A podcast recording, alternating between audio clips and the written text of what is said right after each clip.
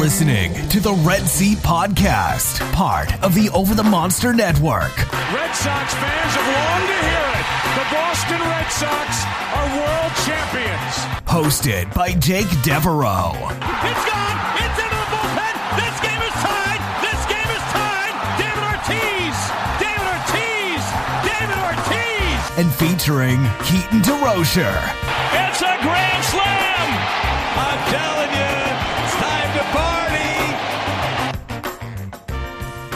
Welcome back to the Red Seat Podcast. This is your host, Jake Devereaux, and joining me for episode 230 of the show is my co host, Keaton DeRocher of Over the Monster and the Dynasty Guru. Keaton, what's going on, my friend? Not much, just uh, enjoying some low sugar gummy butterflies. Prepping to talk about the defense on this pod, and sure, it's not going to be a pleasant conversation, but I'm ready. yeah, so um, that's the title uh, or the the topic for today's podcast. We're going to be talking all about the Red Sox defense. Um, you know, because over the last few months, uh, and especially over the last couple of weeks, we've seen some pretty sloppy defensive play, and um, you know, it's it's not necessarily like it's not necessarily the only hallmark of the times when the Red Sox play bad, but I think that it's one of the things that is most noticeable when this team does play poorly. And we got a bunch of listener questions about it as well. Um, you know, just like, like looking down at our listener questions uh, before we even get started with the podcast, and you know, we don't look at these questions before we make the agenda, so um, this kind of just tracks with what we're seeing, though. But we got a question from Mark Anderson: What can be done about the defense? We got a question from Justin Wolf: uh, Ideal lineup going forward has Verdugo as the fourth outfielder. Talk me out of it. Schwarber in left, Bobby at first, JD at DH. Um, you know, lots of different things just focusing on the defense because it's been so bad lately. So, what we are going to do is we are going to deep dive into each position uh, on the team defensively. I've looked at two metrics here um, that I've gotten stats on outs above average, uh, which uses StatCast data um, to determine how good a defensive player and team is. And then we also used uh, Fangraphs DEF, um, which measures a whole bunch of stuff.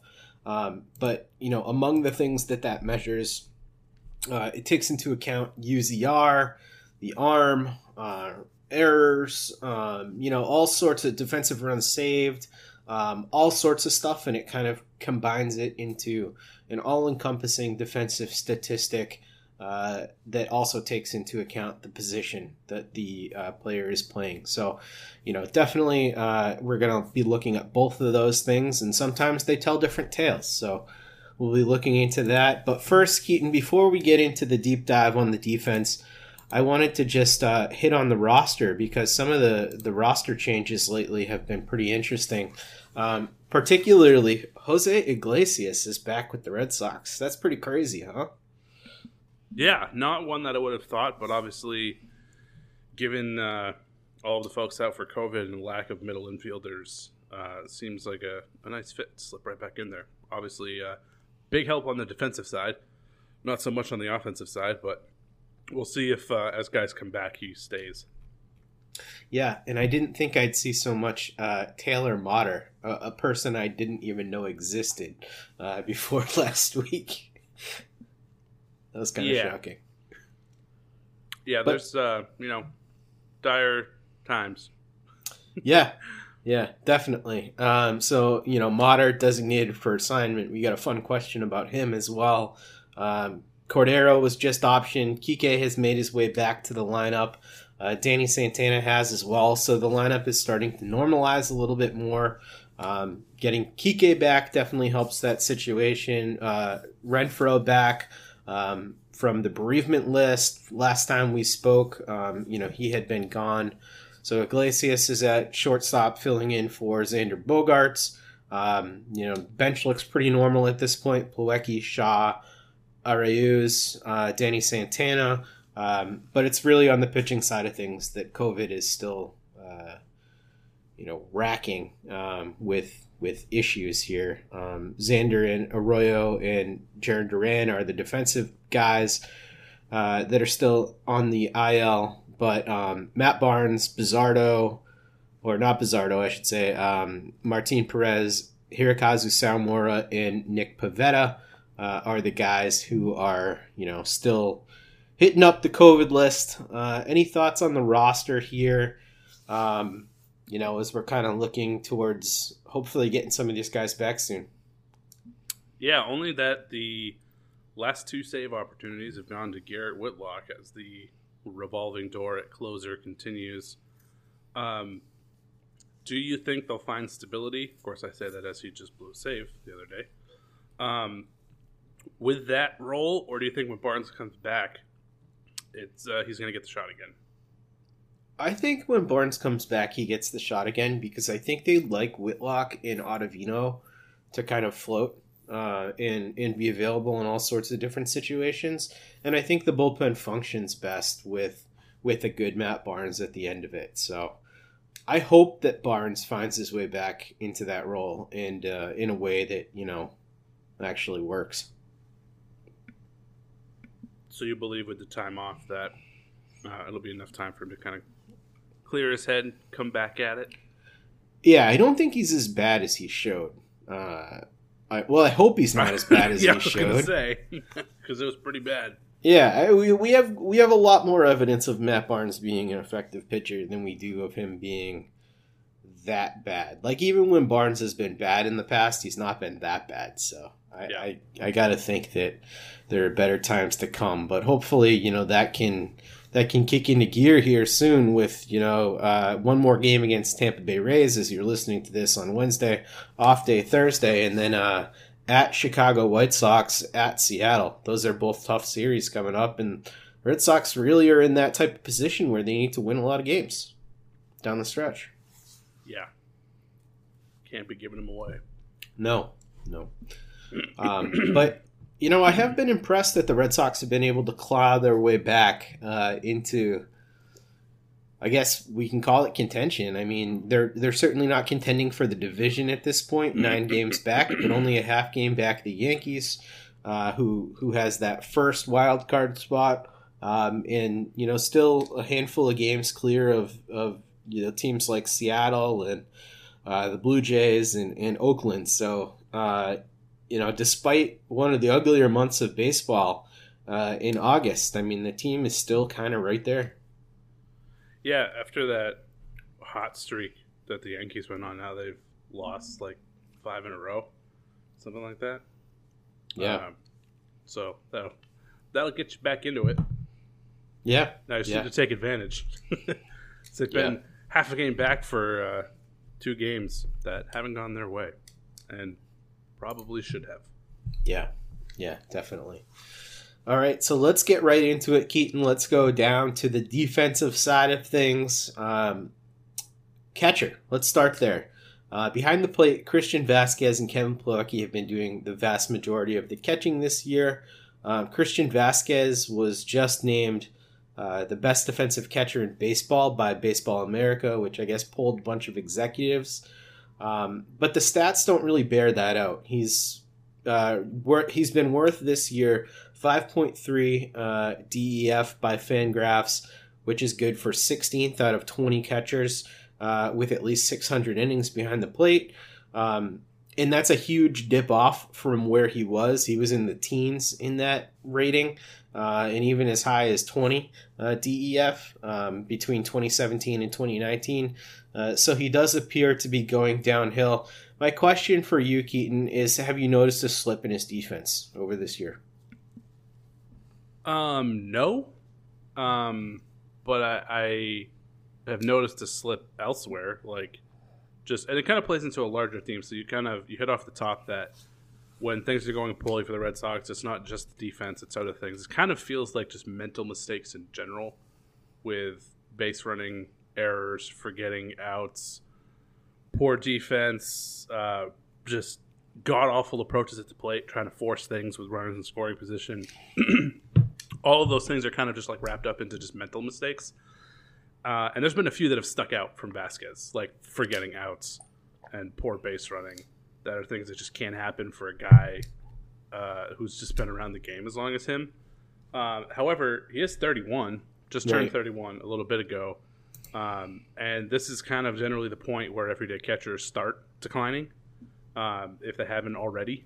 So I don't think it's, um, you know, out of character for where he's at in his career, but I haven't really like noticed it watching the games. He still seems um, like he's on the sharper side of the the defensive metrics than these kind of yield out. But um, I think he was probably like top five, top three defensively in that 2017, 2019 range. So I guess I wouldn't necessarily expect him to be there now, but Yeah.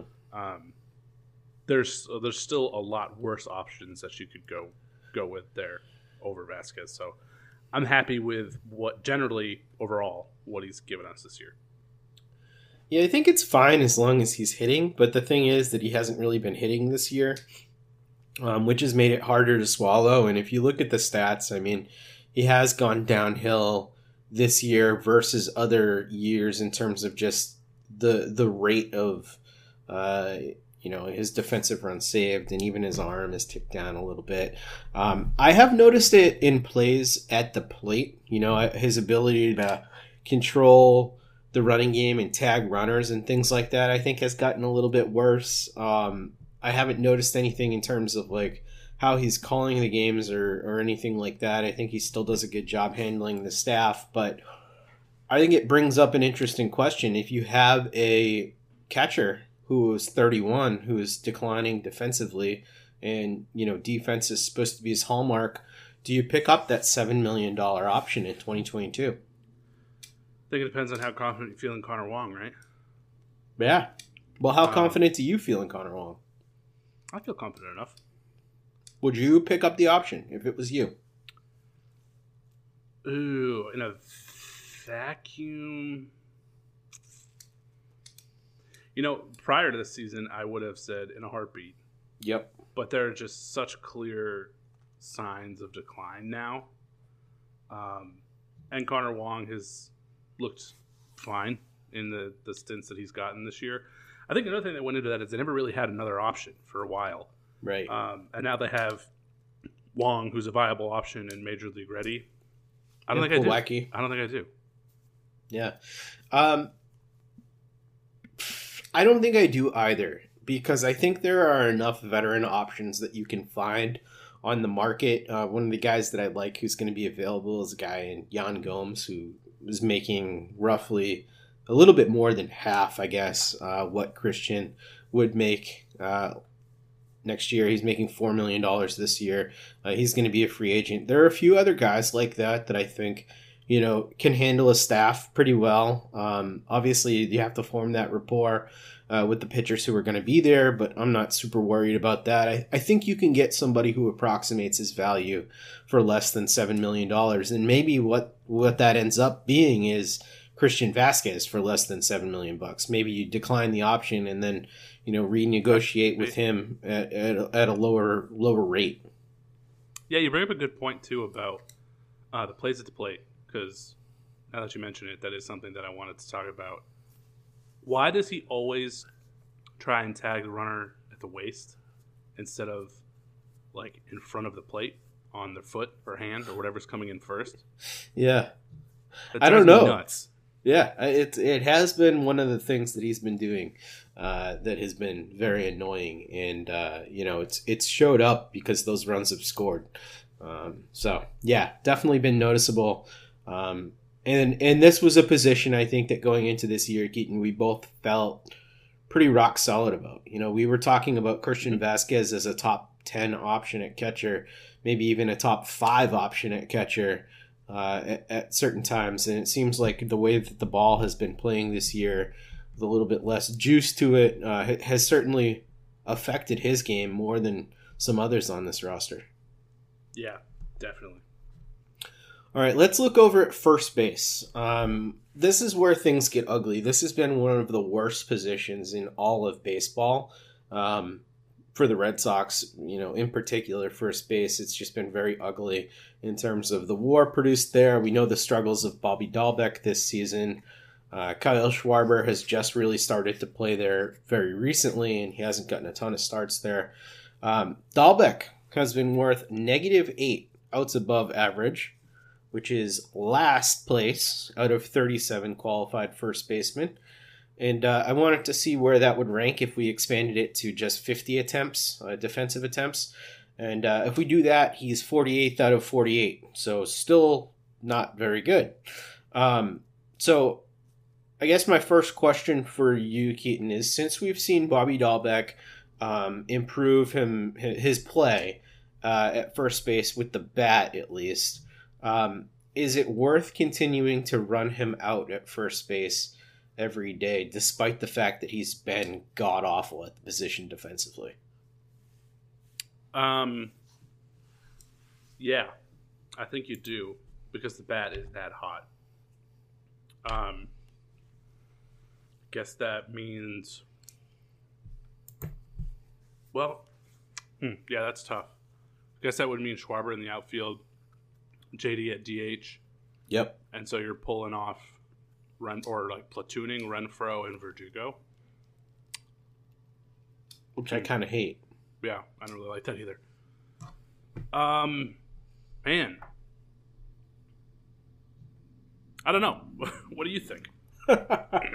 yeah, so I was thinking about this, and I don't really buy into this mini breakout from Bobby Dalbec. I think it's cool that he's hot right now.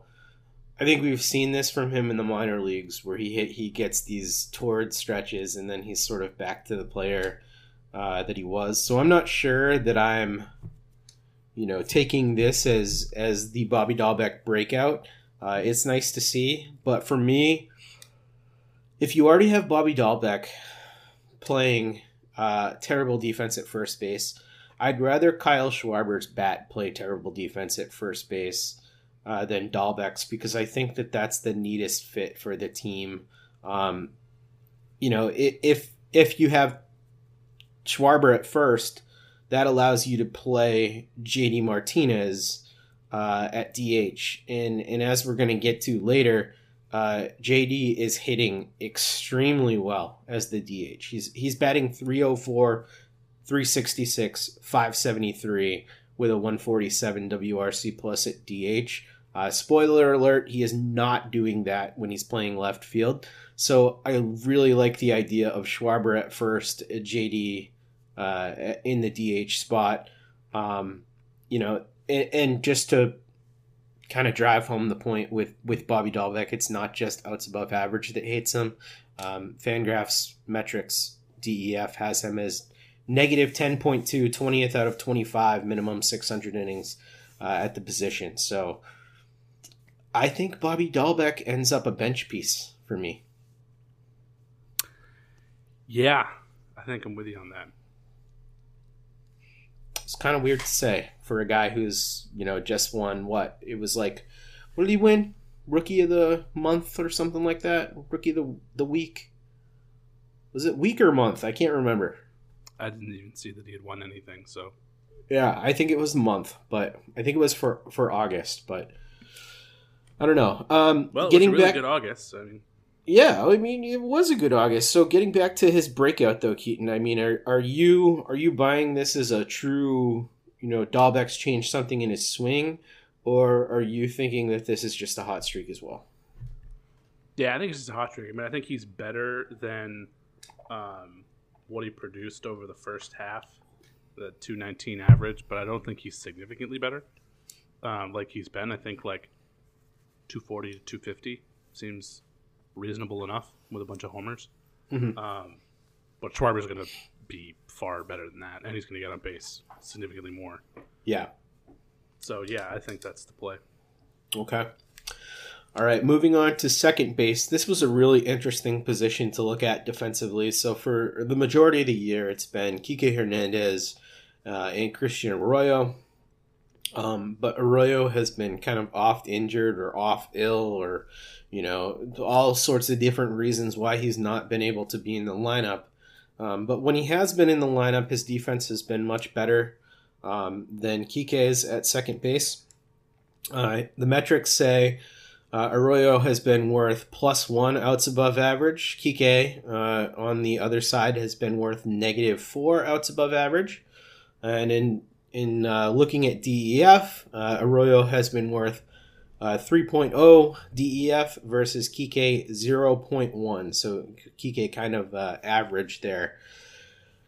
But the big thing that uh, throws a wrench into this whole, yeah, just play Arroyo there is Kike is hitting like an MVP uh, when he plays second base. So he's slashing 342, 438, 624 with a 183 WRC plus over 178 plate appearances at second base.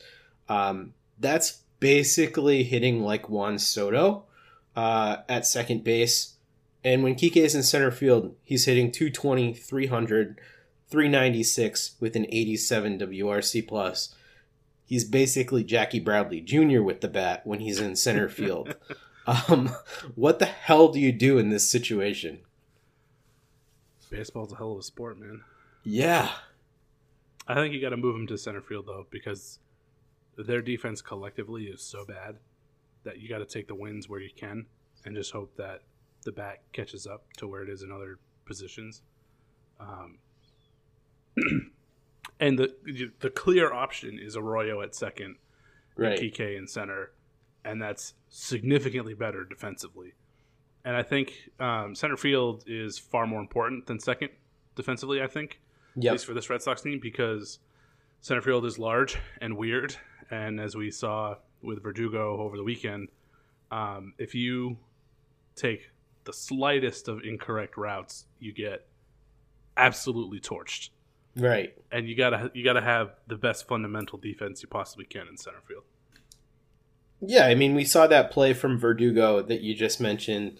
You know, he loses the ball in the sun, drops the ball, and every run scores uh, in that situation. Um, you know, it doesn't matter for for Sale's earned run average, but it ended up mattering for the game. Um, so I'm I'm totally with you here. I need my center fielder to be locked down uh, with the defense.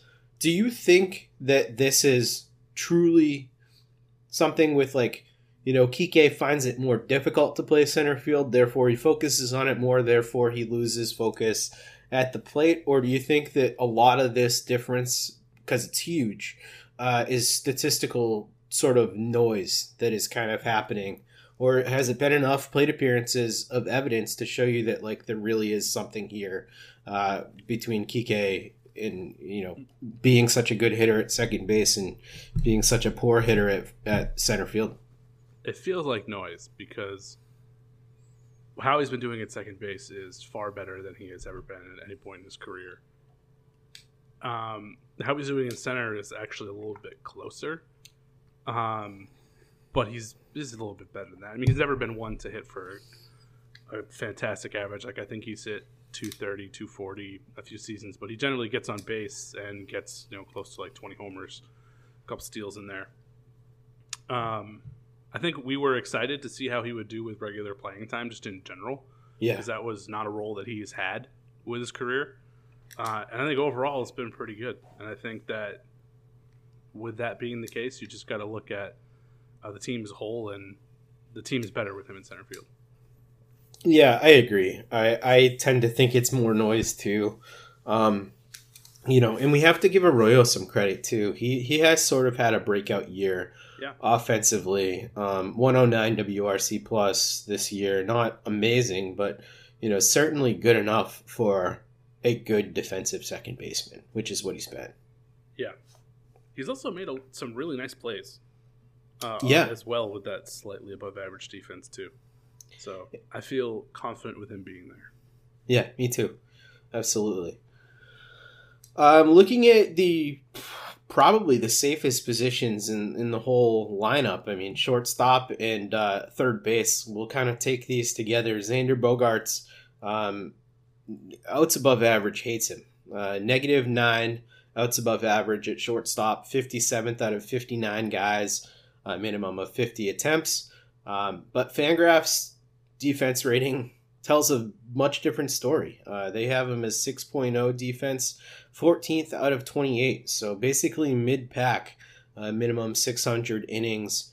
Um, my question for you, Keaton, is which one of these do your eyes tell you is true?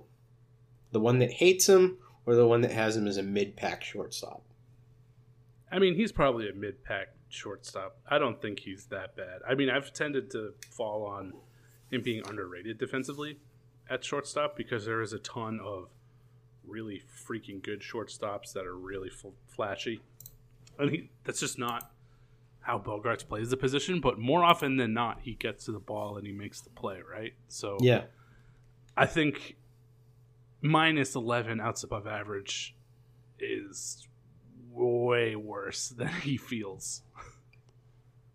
Yeah, I don't think he is anywhere close to, uh, you know that that outs above average uh, rating that that he has. I mean, he certainly doesn't look to me like a fifty seventh out of fifty nine guys uh, Yeah. at that position. Um, I think Remy puts it really well when he watches Xander Bogaerts play because he's commented on his defensive rating uh, a bunch of times, and he basically just says, you know, Xander makes the plays that he should make. Um, Yeah. He doesn't make the spectacular play. He's not going to do anything like, you know, Jose Iglesias did early in his career, or Andrelton Simmons, or you know, any of these guys that make these draw jaw dropping plays. But he makes kind of all the plays you're supposed to make. Um, so yeah, I'm definitely with you. I think he's sort of a mid pack guy there, but his bat carries it for me. You know, looking forward, he, he's going to be entering his 30s fairly soon. Um, and the team has to make a decision. He has to make a decision because he can opt out uh, of his current deal after 2022. I assume he'll do so.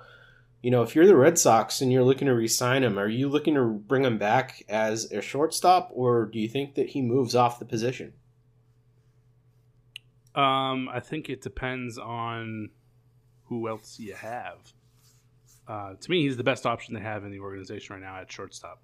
Like I think Downs uh, is the second baseman, and I don't. There's not really much behind him unless they absurdly fast track Yorke, but I don't expect that to be the case.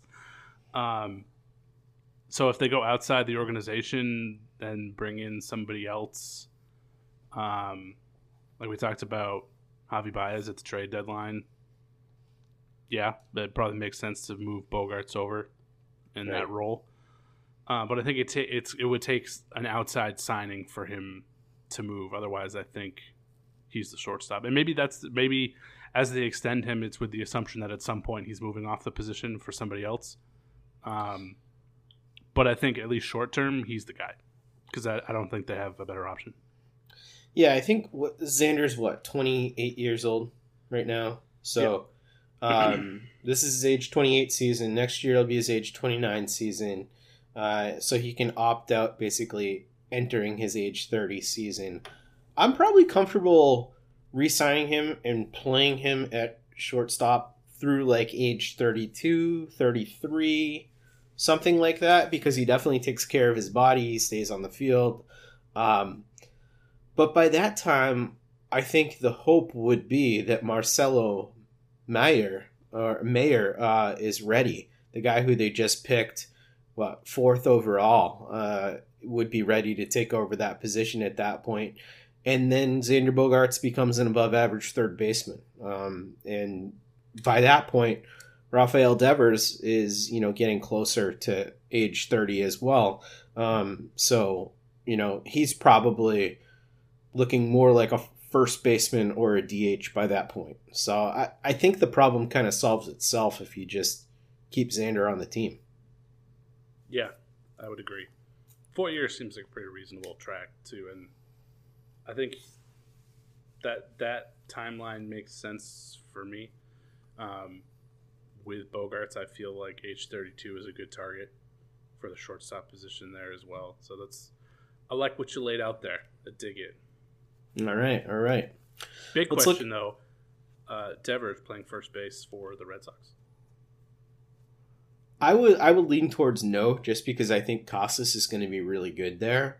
Um, Or I well, I just meant is he still on the Red Sox at that point? Oh, jeez, I hope so. Uh, I I, I want to pay that bat whatever it takes to uh, to be in that lineup for a very long time. So you know, I, I hope that Devers does the the old third base to uh, to DH move and just mashes like.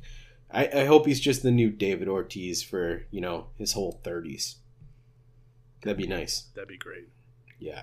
I, I don't think he'll be quite that good, but, you know, it'd be nice.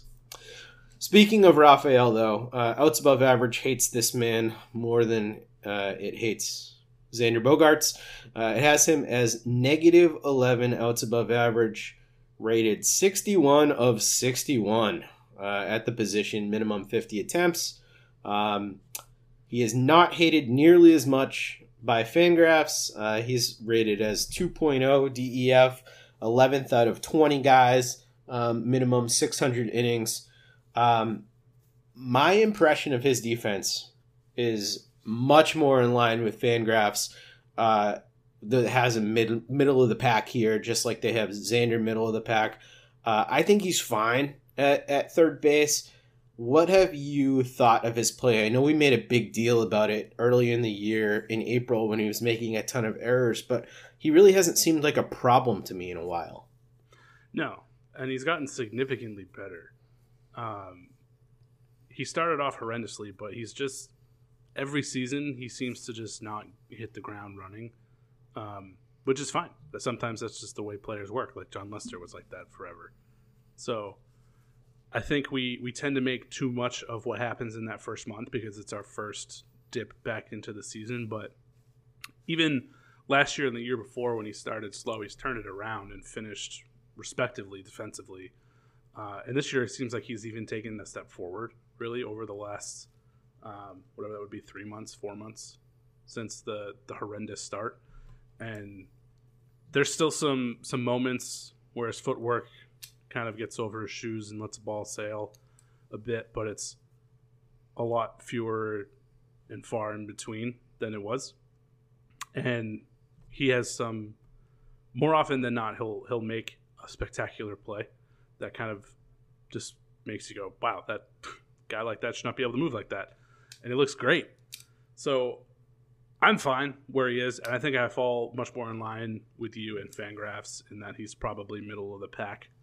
Um, and still, I feel getting better at the position.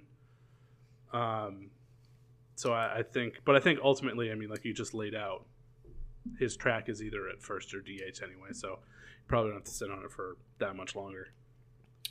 Yeah, I'm I'm totally there. Um, and I think his arm makes up for a lot. And I do Yeah. agree with you though that I have noticed that the footwork is getting better. He's making it seems fewer throwing errors as the year goes on, which were always the the errors that frustrated me because it was always like just not setting his feet or rushing the play or whatever. Um, and I'm definitely noticing that that's been a lot better. So yeah, I, I'm totally fine with with him there, and you know he's Xander Bogaerts' shadow, and Xander knows how to take care of his body. You have to think that Rafael Devers is absorbing some of that too. So if he can be Xander esque at third base, um, that's totally cool by me. Yeah, Just that run of the mill dude that. with with a big big stick. big stick. Oh yeah. All right, let's talk left field. Uh, the most hallowed position in Red Sox history. Uh, you know, Ted Williams, Carl Yastrzemski, Jim Rice, Manny Ramirez. Uh, we've had some good ones over there, um, and I'm definitely leaving out a few key names. But right now, noted Red Sox great. That's not who I was thinking of. Uh, but yes, I know you love your, yourself some J Bebe.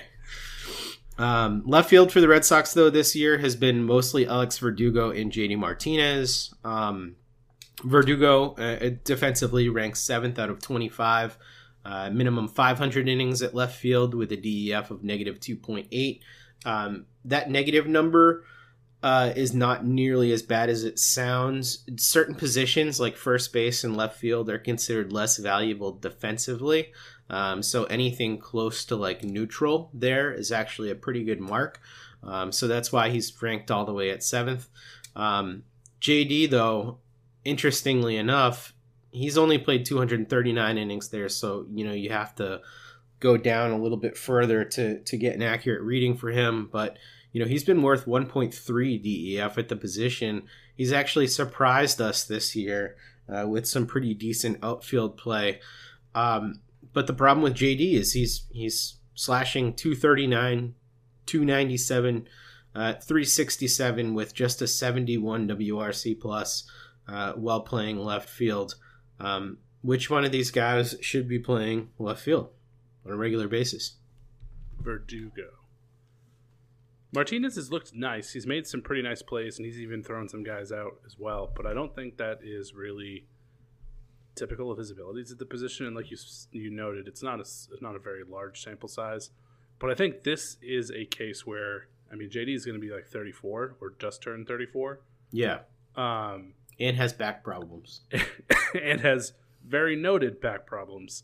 Yeah, So yeah, that I don't think is beneficial for him at the plate, playing all those innings out in left field. He needs to DH where he's much more comfortable and much more effective. Uh, and Verdugo playing left.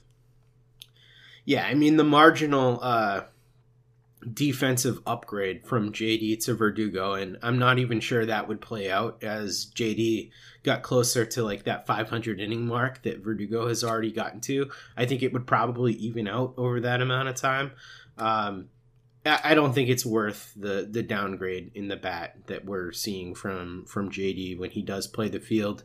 Um, I totally totally agree with you there. Um, I do think it is kind of interesting though that JD has looked so good going back on the ball. He's made a few catches like kind of over his head or over his shoulder this year. And when I was looking at outs above average too, because you can go all the way down to to 50 attempts there, um, and they kind of show the range, like whether going back on a ball, going to his left, going to his right, what he's been really good at. And JD has actually graded out above average for outfielders going back on the ball, which I find kind of fascinating.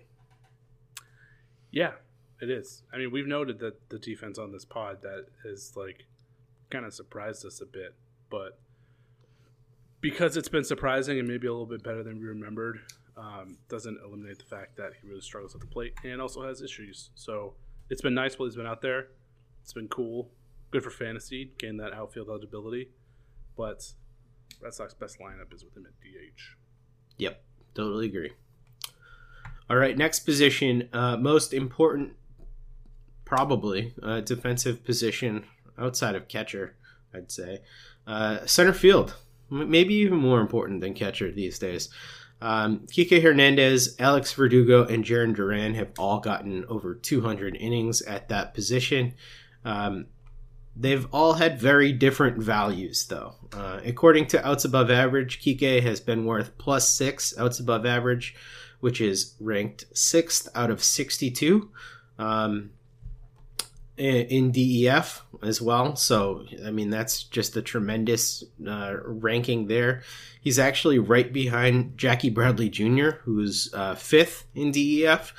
Um, so, you know, he's basically giving you JBJ defense in center field. Uh, not quite as good, but you know, better better bat. Um, Duran has been worth zero outs above average, uh, and has been worth and has been 45th out of 62 in DEF. And Verdugo negative three outs above average at the position, uh, 56th of 62. Um, this one seems like a no brainer to me. Kike in center field. We kind of talked about that before. But, I mean, looking forward, Keaton, Duran's the guy we've been talking about as the center fielder of the future. He's still learning the position. I think we can agree Verdugo in center field is ugly, so that's kind of ruled out. But Kike is is under contract for next year. Duran is under you know team control for a long time, as is Verdugo. What do you do with the position moving forward? Uh, I think Kike probably splits time next year as Duran still learns the position. Like I don't, I mean, Duran zero outs above average feels right. The 45th out of 62. I mean, both of them, I guess, could be small samples because it hasn't been a ton of time, but Yeah, just over 200 innings. I don't think he's been awful at the position. Like it's clear there are still some things for him to work on. Um, but at other times he takes really great routes to the ball. He plays the uh, that deep monster Karam really well, gets the ball back in and holds guys to singles. So I think he's got the the feel and the skills to be you know above average at the position. He's just maybe not quite there yet, which is understandable for him. So I feel I still feel fine with him long term, unless you know we get an extended period here where he doesn't look all that great, uh, which probably means that he'll split time with Kike next year, and Kike will still be getting everyday at bats at like second base or um, center field, kind of similar to what's been going on this year. Um, Yeah. but long term, I still feel fine with Duran at the position.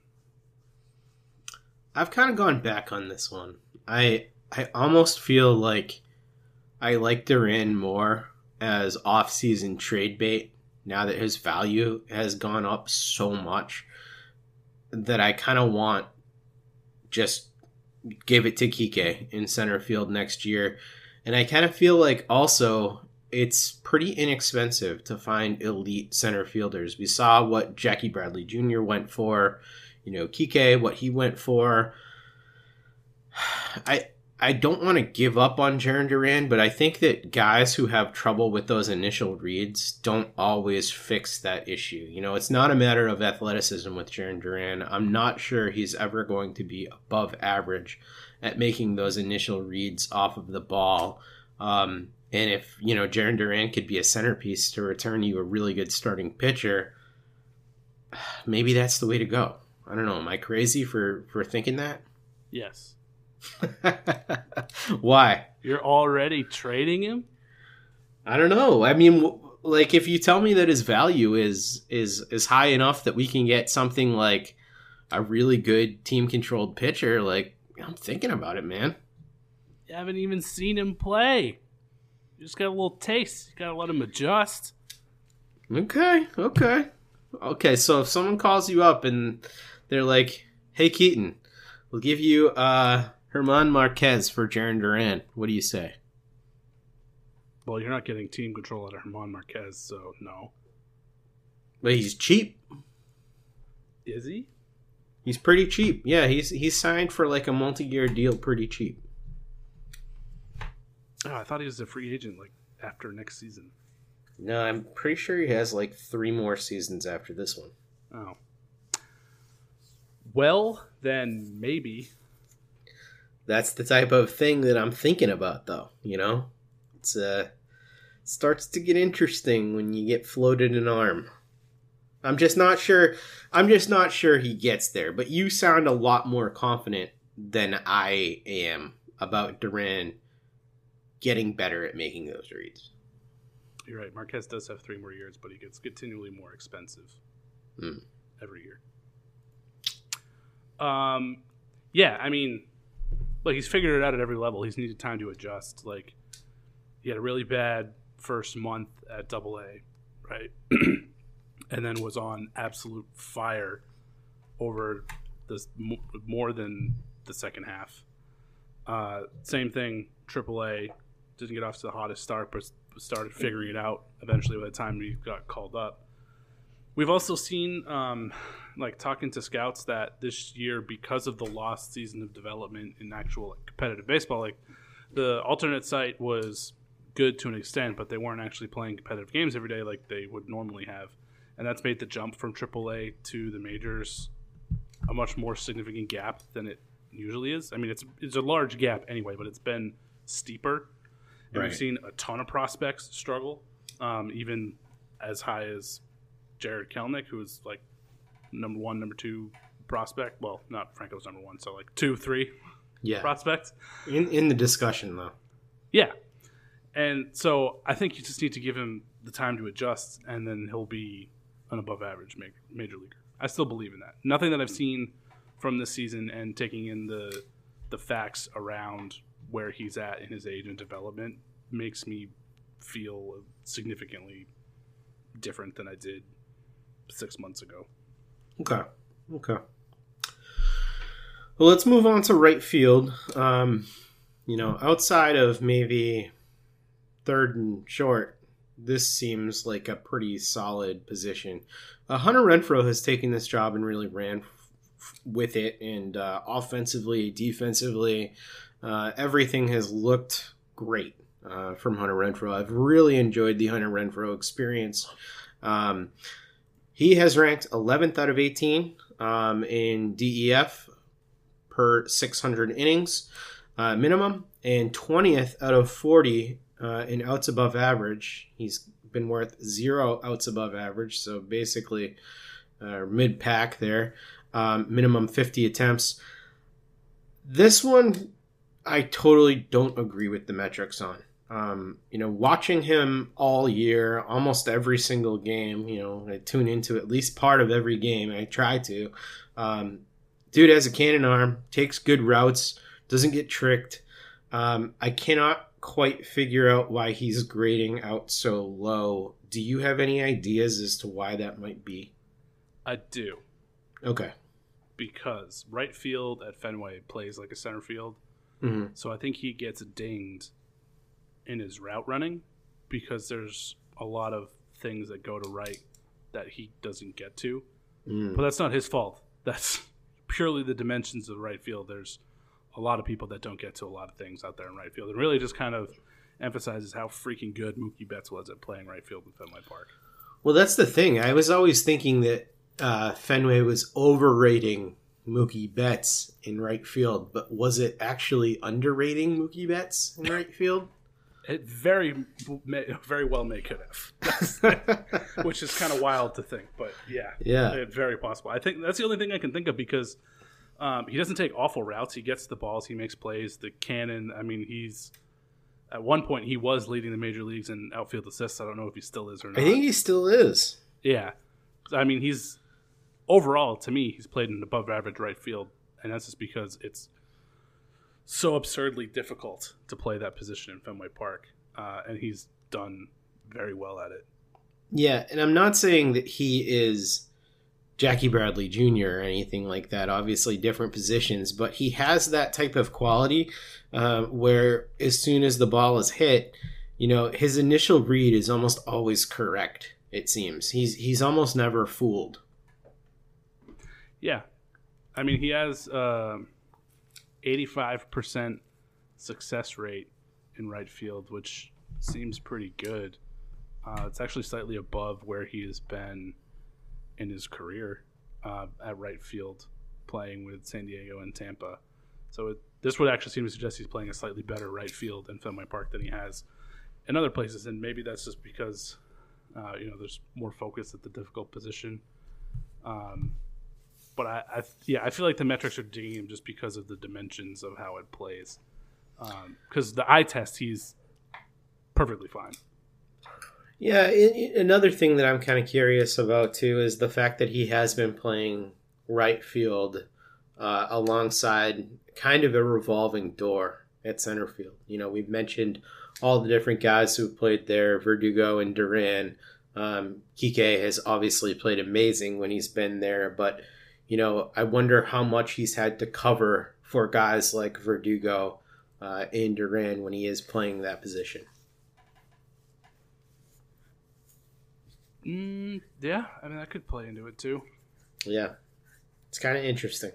Um, going forward, though, I mean, this is a guy, Hunter Renfroe, that has some team control. He's got arbitration years left. Um, are you fully confident giving him right field moving forward for the Red Sox for, say, I don't know, next couple of years at least? Yeah, Me too. I like him. I like him a lot. and he's having the best offensive year of his career, which is pretty nice. Yeah, he seems to really like being a member of this team. So it seems to be a good fit all around. Uh, Hunter Renfroe with the Red Sox. So if we look at it as a team, though, um, the overall Red Sox as a team rank exactly mid pack in DEF per Fangraphs, 15th out of 30. But outs above average has them as the worst defensive team in baseball, 30th out of 30, negative 33 outs above average as a team. Which of these do you believe, Keaton? Yeah, um, I think I believe the middle of the pack because I think it kind of goes back to what I mentioned at the beginning. All of the mental mistakes that they're making make it seem worse, but like them getting thrown out at home plate by 30 feet or forgetting how many outs there are don't actually count towards their defense. That's just a compiles that with four errors in a game, and you're like, these guys are a bunch of idiots. There's no way they're a good baseball team. Uh, but then you look at the stats, like we just went position by position, and the middle of the pack feels like it's more correct. Should be a lot better, but isn't. Yeah, I'm willing to maybe push them down to like 20th of 30. Um, but 30 of 30 seems bananas to me. Um, especially with some of the performances that we've noted from from Kike and Renfroe and the solid defense at short and third and you know not a complete drop off and at catcher definitely worse but not a complete drop off. Arroyo's been fine. Yeah they definitely play more mid pack to me. Maybe it's back of the mid pack but it's definitely not 30 out of 30 um, but let's talk about a beautiful scenario where the red sox have everybody back from covid. Obviously, they can't make any major additions. They've been hunting that waiver wire, though. What is your optimal lineup for the Red Sox when everybody's healthy? Let's start at catcher. Where who? Vasky. Okay, me too. Uh, who are you playing at first? Schwarber. Me too. Who are you playing at second? Arroyo. Me too. Who are you playing at short? Bogaerts. Third? Devers. Okay, me too. Me too. Left field? Verdugo. Same. Center field? Kike. And right field. Renfroe. That's your optimal Red Sox lineup. Who's your DH? JD Martinez. Same. So that would leave us with a bench of Dalbec, Plawecki, probably Danny Santana and Jonathan Arauz, or uh, if you wanted to option Arauz, I would say the Iglesias. first two, the first two um, that you said, plus Duran and Shaw. Duran and Shaw. Okay, so no Iglesias on that team. No, I need a backup middle infielder, so I would keep Arauz or um, Iglesias. play second. Oof. Or Kike. Yeah, I He don't know. can play short. But we do agree on that optimal lineup, and you know how many times we've seen that lineup this year? None. Once. Wow, really? We actually no. There. Oh, We wait. did. We saw we saw Schwarber at first and Arroyo at second in the same Yep. game. Once. Wow, I didn't think they overlapped. Yep. Barely. Well, It was- cool. You know, we're only like 140 games into this thing. Yeah. Yeah. I mean, that's that's the thing. So I mean, it's it's getting more realistic though because now we have Verdugo back or we have Verdugo, he never left. Kike's back, Renfroe's back.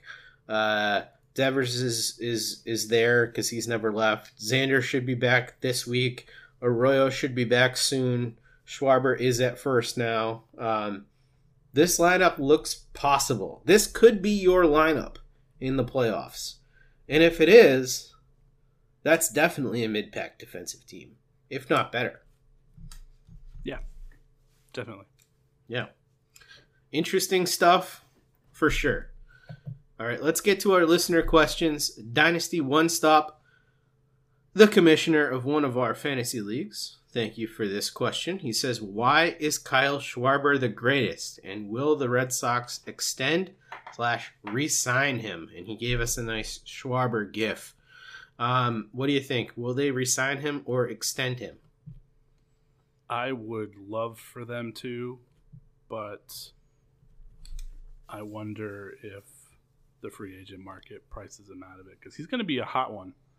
Uh, there's no way that he is mutually agreeing to $10 million because the open market is going to give him a lot more than that. So they're going to have to bid for him.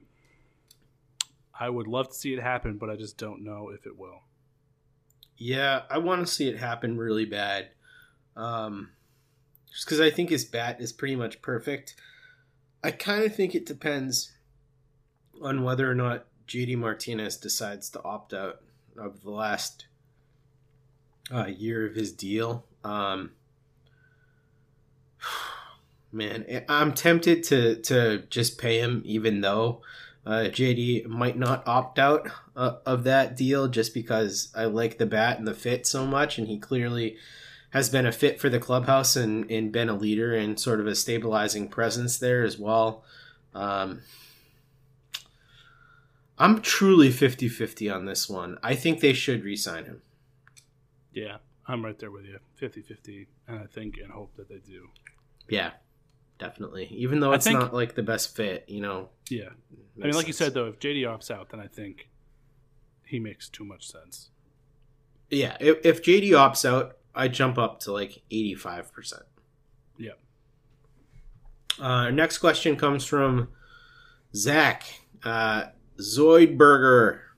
And he says, What player do you think steps up the most down the stretch here to get us into the playoffs? Xander Bogaerts.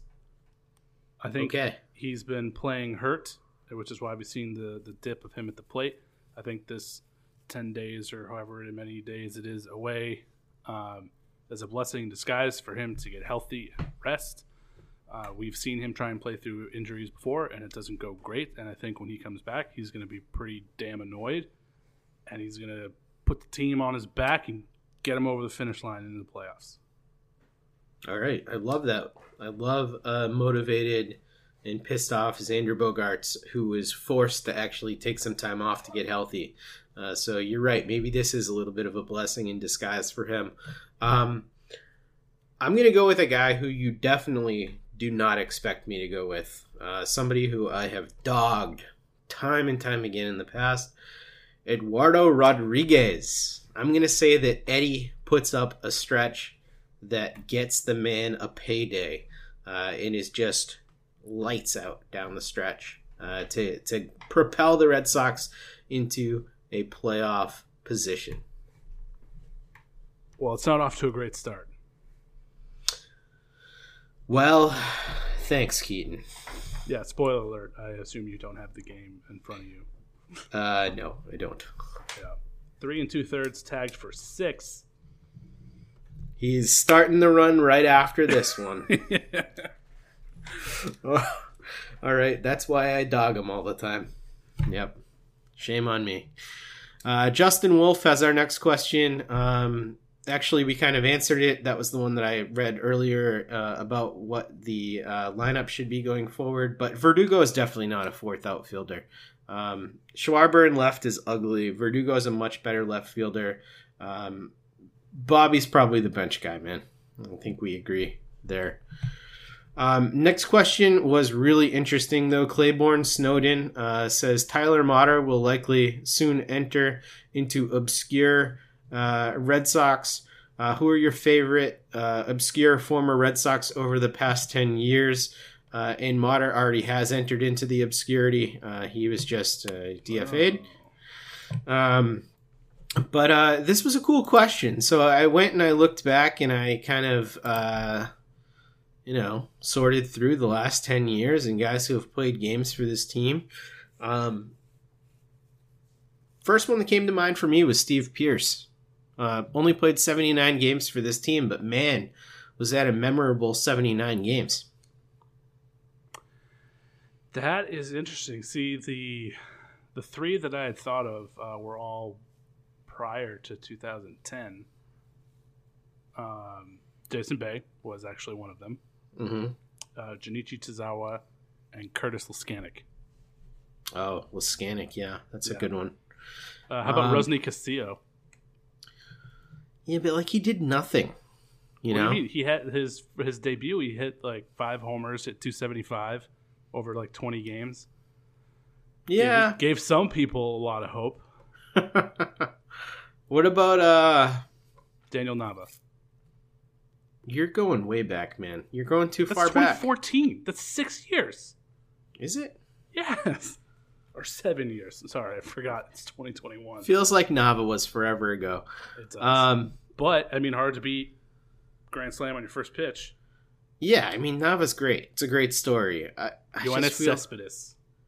No, no, he was bad for us. 95 WRC months. plus. Um, what about like Alejandro De Aza? He was hot. He was hot for a little bit. 122 WRC plus, 292 for the team. Sure. I'll give it to you. Um, you know who I thought of immediately though, and I I couldn't go with him because he played too many games. He played 174 games uh, for this team, which is just ahead of Michael Chavis over the last 10 years. But Mike Aviles, I always liked. Oh, yeah, that is a good one. You know, like he wasn't very good. He had an 80 WRC plus, but I just liked Mike Aviles. Not sure What why. Um, Drew Pomeranz. That's a good one. Or, um, yeah, Melancon was in the past 10 years, right? He was super bad and then became the, the best reliever in baseball as soon as Yeah. he left. Yep. That's a fun one. Yeah, that's pretty good. It's a fun question. I could look at those types of things for a long time, uh, and I will probably end up down a wormhole thanks to that that question there. Uh, our next one comes from CH. Are the Red Sox going to make the postseason? Yay or nay?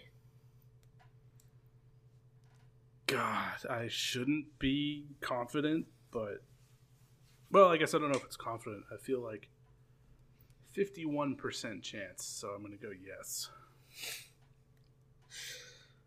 I don't know why I continue to be optimistic about this team. They've given me literally no reason to be, but um, yes, I will stupidly say yes and be wrong. So yes, they will make the playoffs. Yep. Let's let's be stupid together, Keaton. I dig it. All right. loves company. Yeah, there we go. Um, well, that has been our show today. We hope you enjoyed this last hour of Red Sox talk. Uh, if you did, tune in, subscribe to our show if you haven't already. Uh, tell all your friends and your enemies uh, about this show and how great it is. Um, and uh, check out the other shows on the network. You can find the Over the Monster podcast with Brian and Matt. You can find the Red Sox on Deck podcast with Bob and Shelley. And of course, you can find Keaton's other podcast on this network, the Precap podcast, also with Shelley. Thanks for joining us. Keaton, thank you. And we will be with you again next week. Go Sox.